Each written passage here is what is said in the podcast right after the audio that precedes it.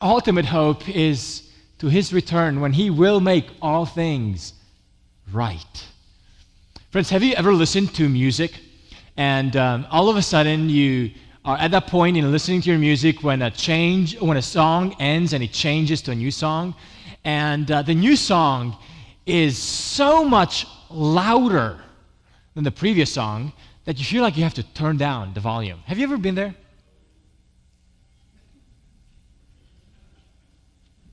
In some ways, the passage we're going to embark on today will feel a similar and will give a similar impression. We're back in the book of Acts. I encourage you to open to chapter 12. And as you turn there, and by the way, for those of you who are visiting us for the first time, overall, so far in this, in this year, we have gone through the book of, of Acts, uh, chapter by chapter.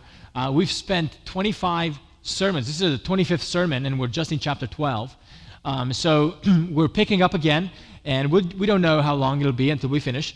Um, but just a reminder as you turn there to chapter 12, um, remember the conversion of the Ethiopian eunuch, how sweet it was? and remember after that in chapter 9, the conversion of a persecutor, Saul, how amazing that was? And remember a few weeks ago, the last time I was here in the pulpit, uh, we looked twice in two chapters at the conversion of Cornelius, the Gentile. How amazing that was. And after all that, all those sweet pictures of God's power and of God's grace, we get to chapter 12, where we hear of persecution, where we hear of people being killed and it feels like we want to turn down this part of the story of Acts because it's too loud. We, we don't like it.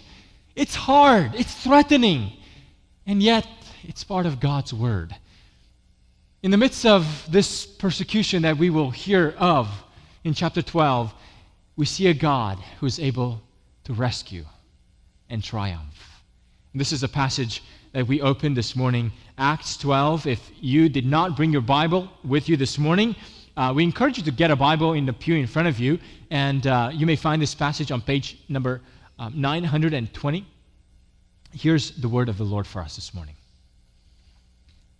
About that time, Herod the king laid violent hands on some who belonged to the church.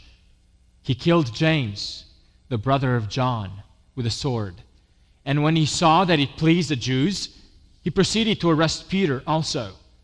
This was during the days of unleavened bread. And when he had seized him, he put him in prison, delivering him over to four squads of soldiers to guard him, intending after the Passover to bring him out to the people.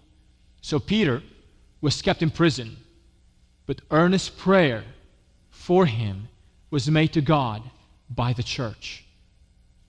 Now, when Herod was about to bring him out, on that very night, Peter was sleeping between two soldiers, bound with two chains, and sentries before the door were guarding the prison. And behold, an angel of the Lord stood next to him, and a light shone in the cell.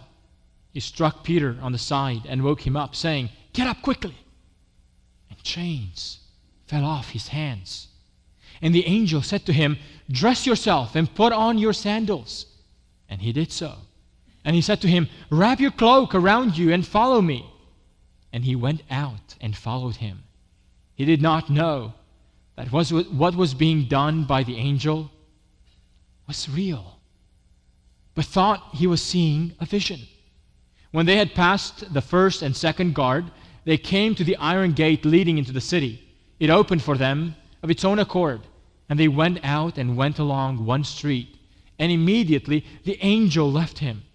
When Peter came to himself, he said, Now I know that the Lord has sent his angel and rescued me from the hand of Herod and from all that the Jewish people were expecting. When he re- realized this, he went to the house of Mary, the mother of John, whose other name was Mark, where many were gathered together and were praying. And when he knocked at the door of the gateway, a servant girl named Rhoda came to answer. Recognizing Peter's voice, In her joy, she did not open the gate, but ran in and reported that Peter was standing at the gate. They said to her, You are out of your mind. But she kept insisting that it was so. And they kept saying, It is his angel. But Peter continued knocking, and when they opened, they saw him and were amazed.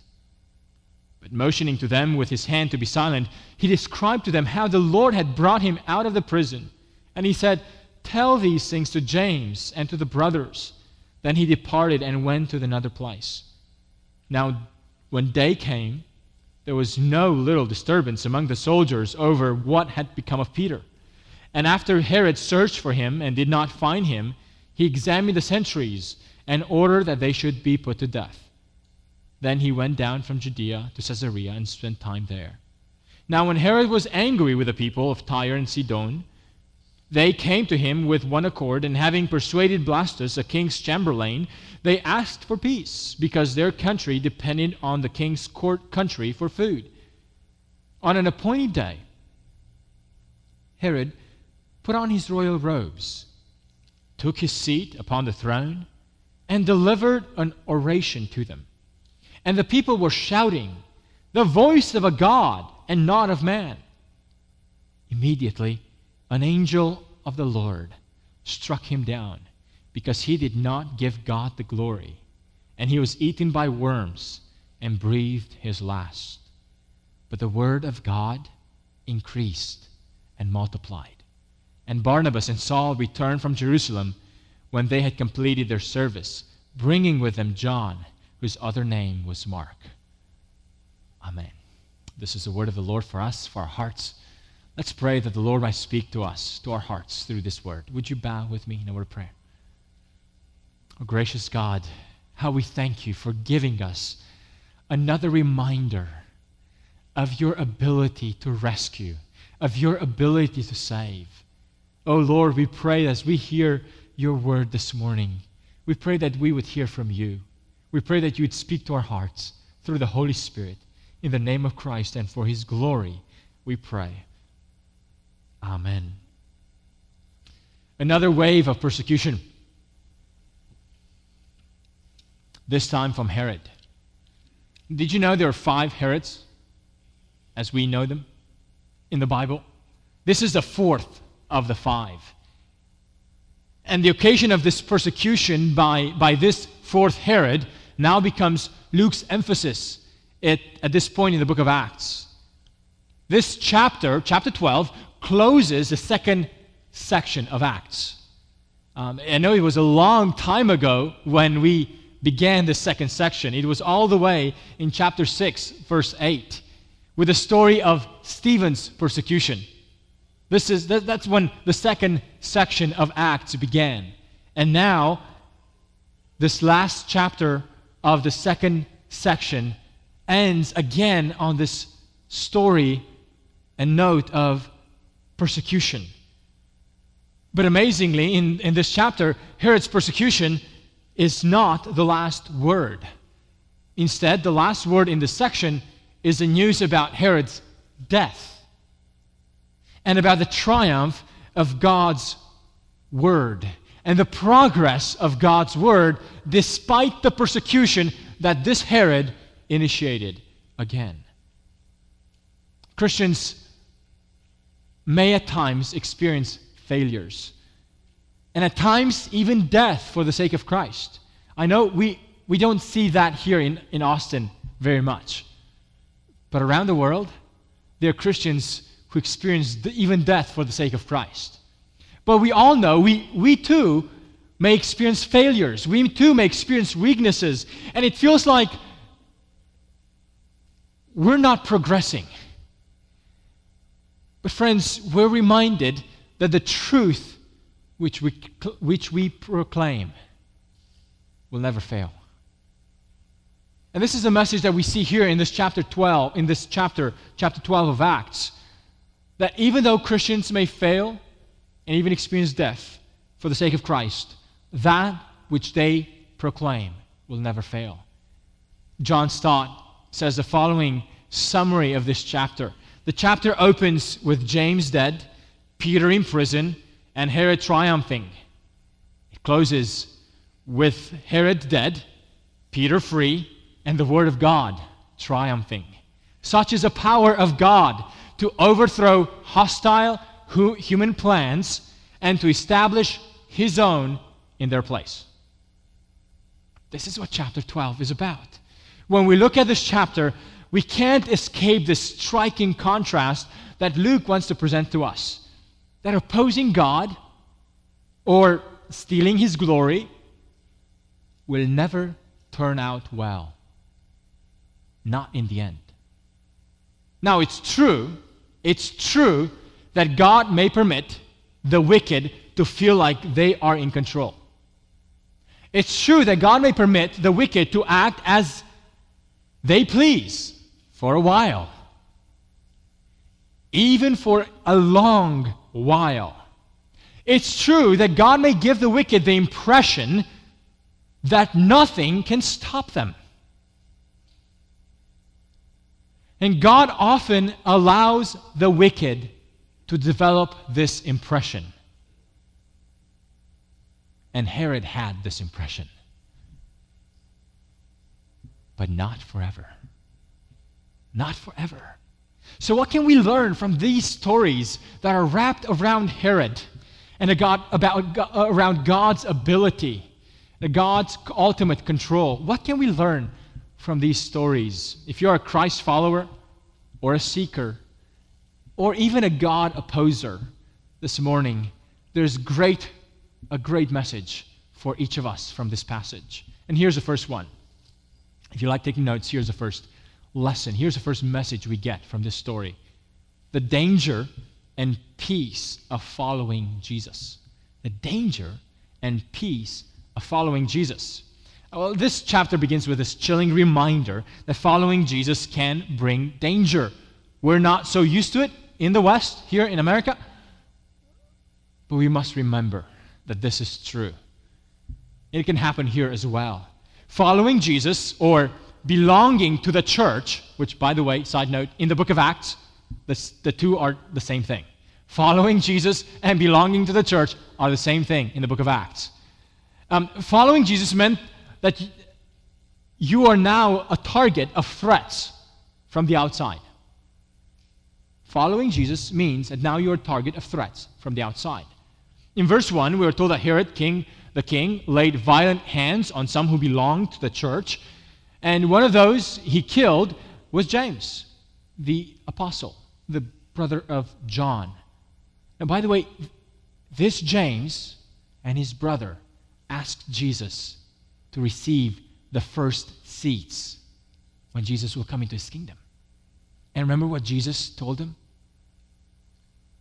That he, first of all, he's not able to, to assign those seats, but that they will be baptized with his same baptism and drink the same cup as he will drink.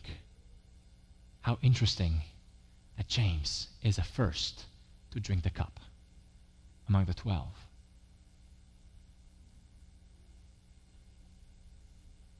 Then look at verse 3. When Herod saw that this pleased the Jews, he proceeded to arrest Peter also. Now, Herod's, Herod's power over Peter is seen in a number of ways. Not only in just coming up on the fly and, in, and initiating the idea of imprisoning Peter, also, for no reason except the thought pleased the Jews. But Herod's sense of control over Peter is seen in the fact that he puts four squads of soldiers to bound Peter in prison. Now, you don't need four squads of soldiers um, to protect a prisoner who's already in a prison, in a facility that they already protected. But Herod feels like he wants to show his control over Peter by putting two soldiers tied with two chains to Peter, and then the other two soldiers protecting the cell entrance. Now, Peter was the most protected man during the stay in prison of all the people in that prison. Now, Herod may have known something about Peter's escape in chapter 5. So Herod just wanted to make sure that he gets his base covered with these full four extra soldiers. But then notice, in the midst of giving this impression of what Herod is able to do and Herod's control over Peter, contrasted to this, look at how Luke describes Peter for us. What is Peter doing while he's bound to, four, to two soldiers and protected by other two at the doorway of the, of the prison cell? And the night before he's about to be executed, what does Peter do? He is sleeping. Now, how can you sleep when you are under so much control and oppression and when you know that next day is execution day? I love what John Chrysostom of the fourth century said about this. It's beautiful that Paul gets to sing hymns while Peter here sleeps. How, how can he do that in the face of persecution, in the face of execution day? I would submit to you that only when you have a biblical view of God can you look at death defiantly and have peace to sleep even in moments as these. Uh, Peter was there when the believers in chapter 4 prayed that great prayer uh, after the release of Peter and John from prison. Remember what the believers prayed in chapter 4 about uh, God's sovereign control over Pilate and Herod? They said,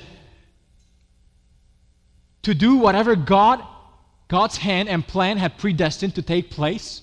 That's what the believers in chapter 4 prayed. Why be anxious when you know that King Herod and Pilate, or whatever king, is only able to do what God had predestined? You see, only such a biblical view of God helps us have peace in the face of death, in the face of trials, in the face of oppression.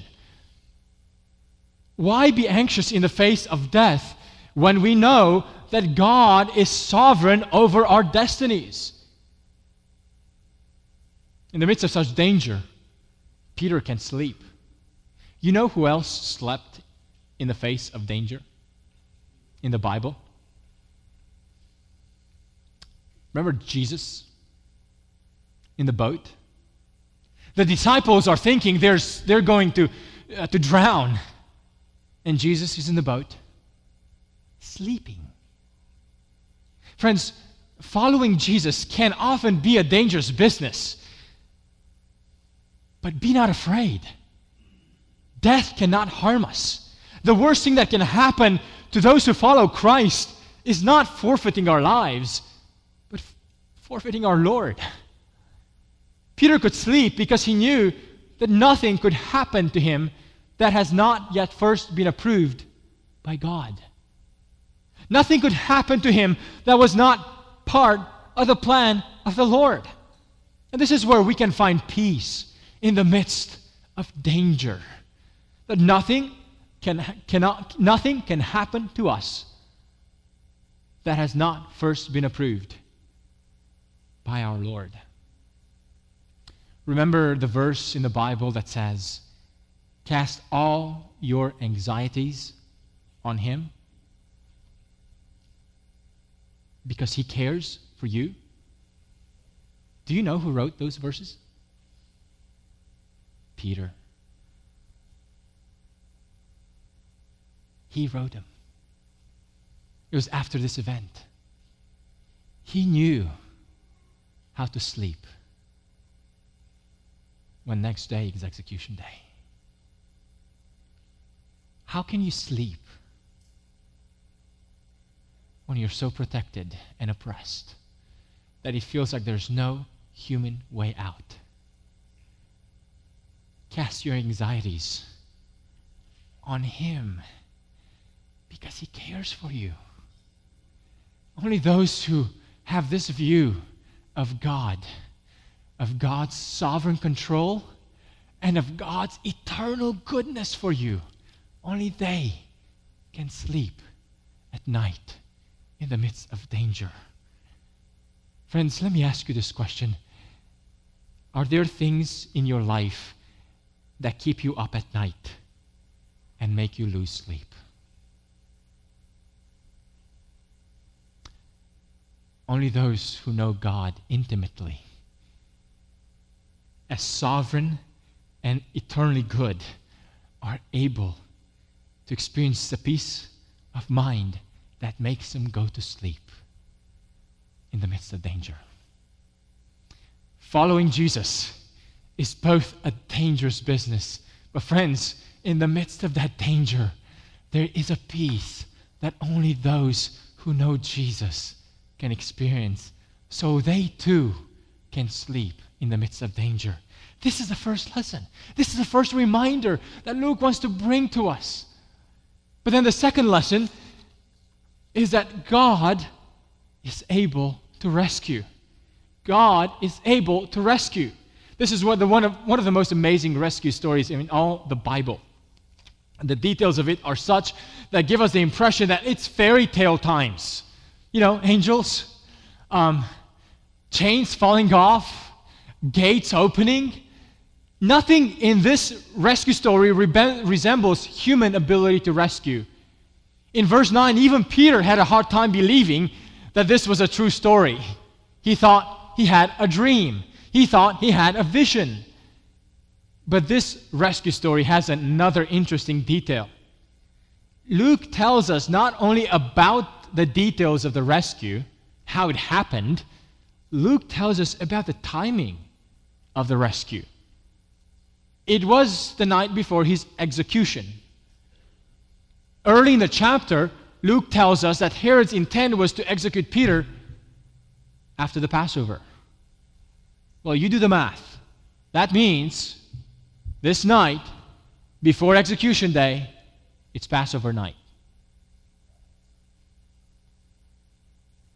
God was going to act once again in a rescuing way,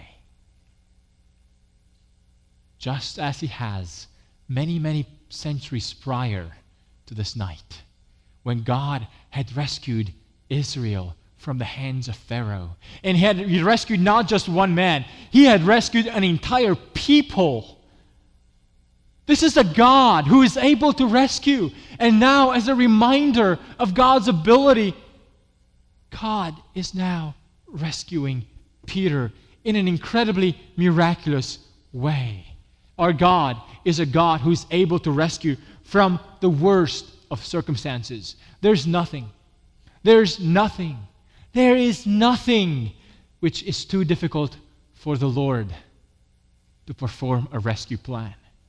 Friend, I wonder if there's anyone here this morning who needs to be reminded of this truth. I wonder if there's anyone this morning who feels like there's no hope. There's no hope for the situation you're in, that not even God might be able to help you. And you are overwhelmed with this sense of helplessness. Luke wants to remind the church, remind you, that even when kings and peoples get what they want, even when they're able to inflict hardship and you are in the midst of it or underneath it all, even when it feels like the world is in control, in great control, Luke reminds us through this rescuing story that God is in ultimate control. There's a God who's able to interrupt the flow of human activity and to accomplish as he pleases, not as the Herods of this world please, not as the people of this world desire. Peter's explanation in verse 11 is, is stunning. He says, Now I am sure that the Lord has sent his angel and rescued me from the hand of Herod and from all that the Jewish people were expecting. This is what the point of the story is that God is able to rescue. But notice that when Peter comes to himself, the focus is not on the angel, but on the Lord. Today we may get preoccupied with the presence or absence of angels, but the Lord wants us to be preoccupied with himself. The Lord may indeed send angels. In the book of Hebrews, we are told that we should entertain strangers and house them because some have entertained angels without knowing. The Lord knows and is able to send his angels to rescue. But whether he does it by sending angels or other ways, our focus should be on the Lord who is able to rescue. This powerful reminder of the Lord and his ability to rescue makes most sense not just when we read about Peter's rescue, but when we read it against verse 2 in our passage. That prior to rescuing Peter, Herod already killed James. In the stories of James and Peter, putting them together, we are challenged to live with the mystery of God's providence. You see, God is able to rescue. But does God act the same way in every situation? The answer is no. He rescued Peter. Why didn't he rescue James? And this is where the story challenges us to trust in God's sovereignty and in his goodness and in his continued care for us, whether we are in the shoes of James, whether we are in the shoes of Peter. In every circumstance, circumstance, whether in death or in being rescued. Friends, by putting James and Peter side by side, Luke bolsters our faith in believing in God's ability to rescue, but without demanding his rescue in every situation. You know who did this so well in the Old Testament? The three Hebrew boys. As they were facing the fiery furnace, you remember what they said to, uh, to the king? Our God, whom we serve, is able to deliver us from the burning fiery furnace, and he will deliver us out of your hand, O king.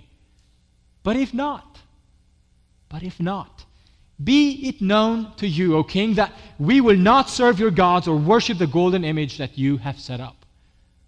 We must be careful that we don't turn God's ability to rescue in our demand that He does so in every situation. We must be careful of this danger. Occasionally, I hear people who um, have walked with the Lord for a while and then they walked away from the Lord. And inquiring why they left away, walked away from God, the reason in some situations that I've heard uh, was that they went through a very, very, very difficult situation. They had prayed and prayed and prayed, asked God to intervene, and God didn't. So they said, Why continue to believe in a God that does not intervene? And there are people who walk away. You might know some who have walked away from the faith because God did not intervene as they wanted. Friends, such people show that all along they have worshiped and followed not God, but their own will, and have tried to put God to serve their will. At the end of the day, we must remember that God can be equally glorified through our life as through our death. God can glorify Himself equally through our rescue as through our death. And that's why these stories of James and Peter are put side by side. It's the same God who is able to rescue the same way, even though He allowed James to be killed and got Peter out of the dungeon in such a miraculous way. Friends, it's not our job to determine which way the Lord chooses to glorify Himself. But be assured of this that our God is able to glorify Himself both through our rescue and through our life as much as through our death. There's a third aspect that we are called to learn from this chapter God makes His word triumphant. The story of Herod comes to a swift end when he accepts praises from his people as if he was God. And by swiftly intervening in this story, Herod, in, in specifically in Herod's life, through the medium of another angel, God shows us how mistaken and empty the praises of the people were, and how mistaken Herod was to accept those praises. No, no mortal being must ever be worshipped as if he or she was in the place of God. It's amazing that God didn't strike Herod when he killed James. It's amazing that God did not strike Herod when Herod imprisoned Peter. Why not? I don't know. None of us know God's timing on when he brings vengeance on the wicked. None of us know. But I think there's some irony here. God strikes Herod down in the midst of him sitting on his throne, in the midst of the praises of the people that they bring to him as being God. This is God's irony. This is God's sense of humor in the midst of this all. That God is able and decides to bring Herod down at the moment when Herod receives and accepts the glory that is due only to God.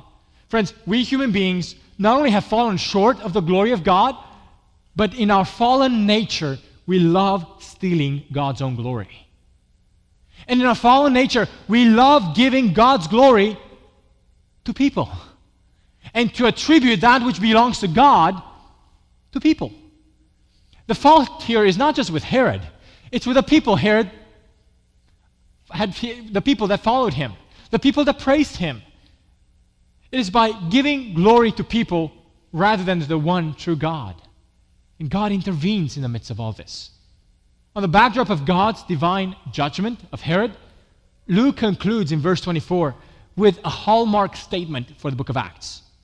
Against Herod's life coming to an end swiftly, in the midst of praises, in the midst of his glory, in the midst of his throne, swiftly we have a contrast. Herod's dead, but the word of God increased and multiplied.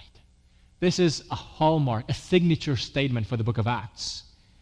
He who was praised as being a God was eaten by worms and now laying dead. But the Word of God increased and multiplied. This is a triumph of the Word of God. It's not simply in the dethroning of Herods and of the Herods of this world, not simply in rescuing his people from danger. This conclusion that Luke gives us that the Word of God increased and multiplied covers the entire chapter 12.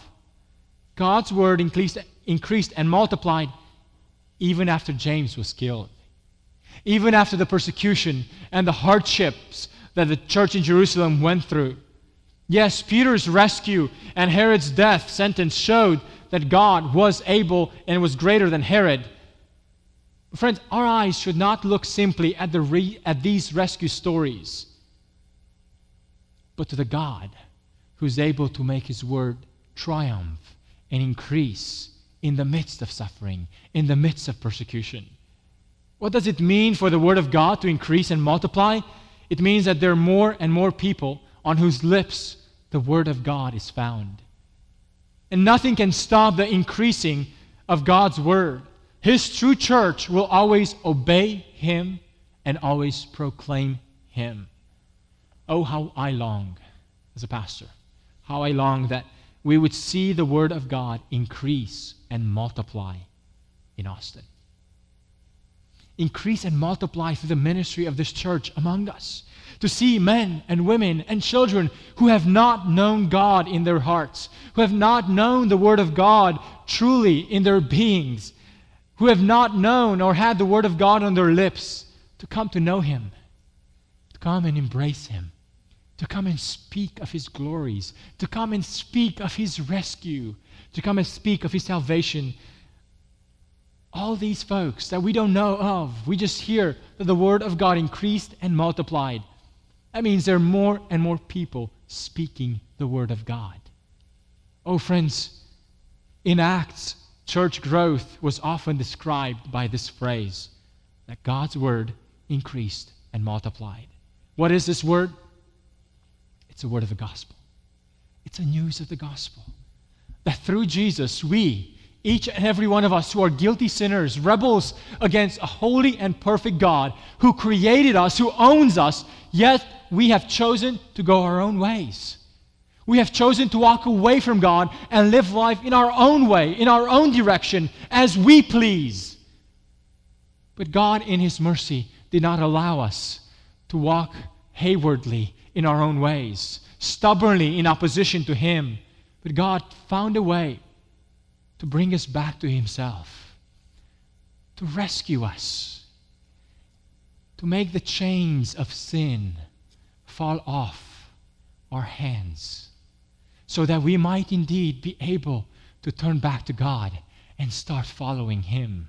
And it is to the news that God sent Jesus Christ to die for our sins, to take upon himself the punishment that we deserved.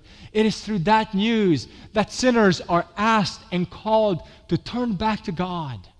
And when sinners do that, when people like you and me turn back to the Lord, away from sin, turning to Christ, God makes those chains fall off, and we're able to follow God. Oh, friend, if you've never embraced this word of the gospel, I pray that today you would do so. If you'd like to know more about what this means, I'd love to talk to you at the end of the service. But just as Peter experienced this, this freedom in prison, in the same way, the gospel frees us, brings us out. We cannot rescue ourselves. We need God's special and miraculous intervention to rescue us from the bondage of our own sin. And I pray that He would do so again this morning. And I pray that this word of salvation will be on our lips and will grow and increase on the lips of the people of God, so that indeed this word may increase and multiply in Austin and around the world. God makes His word triumph. Last but not least, message is that the church, through all this, was earnestly praying. The church, through all this, was earnestly praying. Several times in the book of Acts, we see the importance of prayer and specifically of corporate prayer, the church gathering to pray. If the weapons of the world, if the weapons of Herod's are swords, prisons, death threat, threats, soldiers, the weapon of the church is prayer. The church responds through prayer and yet we use it so little today. Even as Christians have no problem speaking about prayer all the time, there seems to be so little prayer in the life of the church in general. That's why we focus in our services, in the morning service, to include more prayer in our times. And also, we have begun a Sunday evening prayer service that we want to encourage people to come and gather to pray earnestly, corporately. This is, this is a, the prayer of the church in Acts 12. It was a corporate experience. Many were gathered in the house of Mary as Peter went to tell of his release. Now it's interesting. Either Peter went to sleep very early that night, or the church was praying together very late in the evening. But they were corporately gathered to pray. And their prayer is earnest. Verse 5. By the way, this idea of an earnest prayer in, in, in the Greek language, this phrase is used only once before when Jesus prayed in Gethsemane. The church was earnestly praying. Not prayer as usual, but earnestly praying. And I have a question what would it take for Park Hills Baptist Church to pray like this? What would it take for Park Hills Baptist Church to pray like this? I want to challenge us, church family. I want to challenge us to grow in our gathering to pray and in our earnestness to pray together. Let's do so so that the Lord might continue to do his rescuing and saving activity. What were they praying about? It's amazing that when Peter gets to the door, they don't want to believe it. Now, there are two possibilities. Either, you know, they pray, but they don't really believe it. They really want to, but they don't really believe it. So when it happens, they just have a hard time believing it. That's one possibility. The other possibility might well be that actually Peter's release may have not been the centerpiece of their prayer requests. They may have been, been praying for other things for Peter as well. Just as P- J- Jesus prayed for, Jesus, uh, for, for Peter on the night when Peter betrayed him. Remember what Jesus prayed for Peter? That Satan has asked to sift you, but I have prayed for you that your faith may not fail. And Peter said, Oh, Lord, you don't have to worry about that. I'm ready to go with you to prison and even to death. And Jesus said to him, Oh, no, you won't. Not now. Your faith is so weak now that you will you'll abandon me and disown me three times before the rooster will crow. Is it possible that the church here was praying more than for just Peter's release? They were perhaps praying for faith. They were praying for endurance. They were praying for perseverance. They were praying for their own zeal and, and boldness in the midst of persecution. We don't know what they prayed for, but bottom line is this when Peter, when the answer to prayer shows up at the door, they are amazed that God answered above and beyond what they had asked for. That's a God we pray to. That's a God we worship. As Ephesians 3:20 reminds us, to him who is able to do far more abundantly than all we ask or think. Our prayers are not just for what we need here and now in our physical, material sense. We pray for God's kingdom, God's plan, God's word, God's salvation to triumph, to extend, to abound.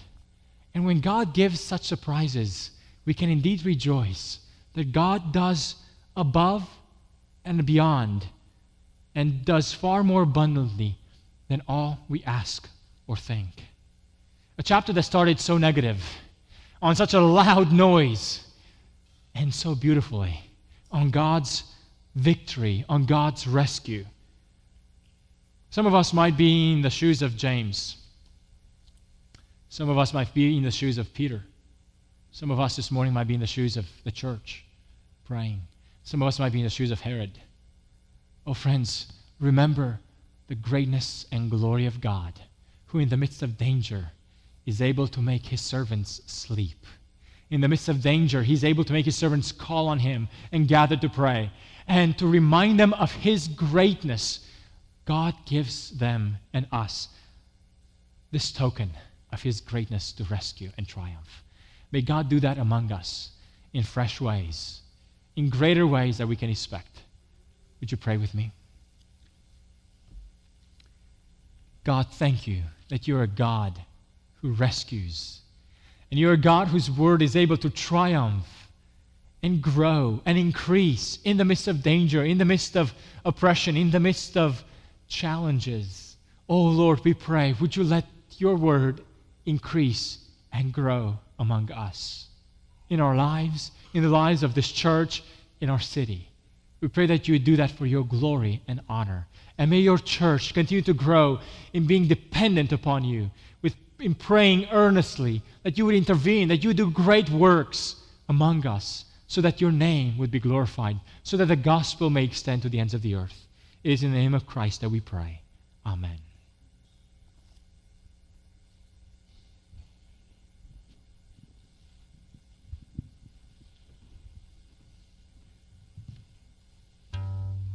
Let's conclude our time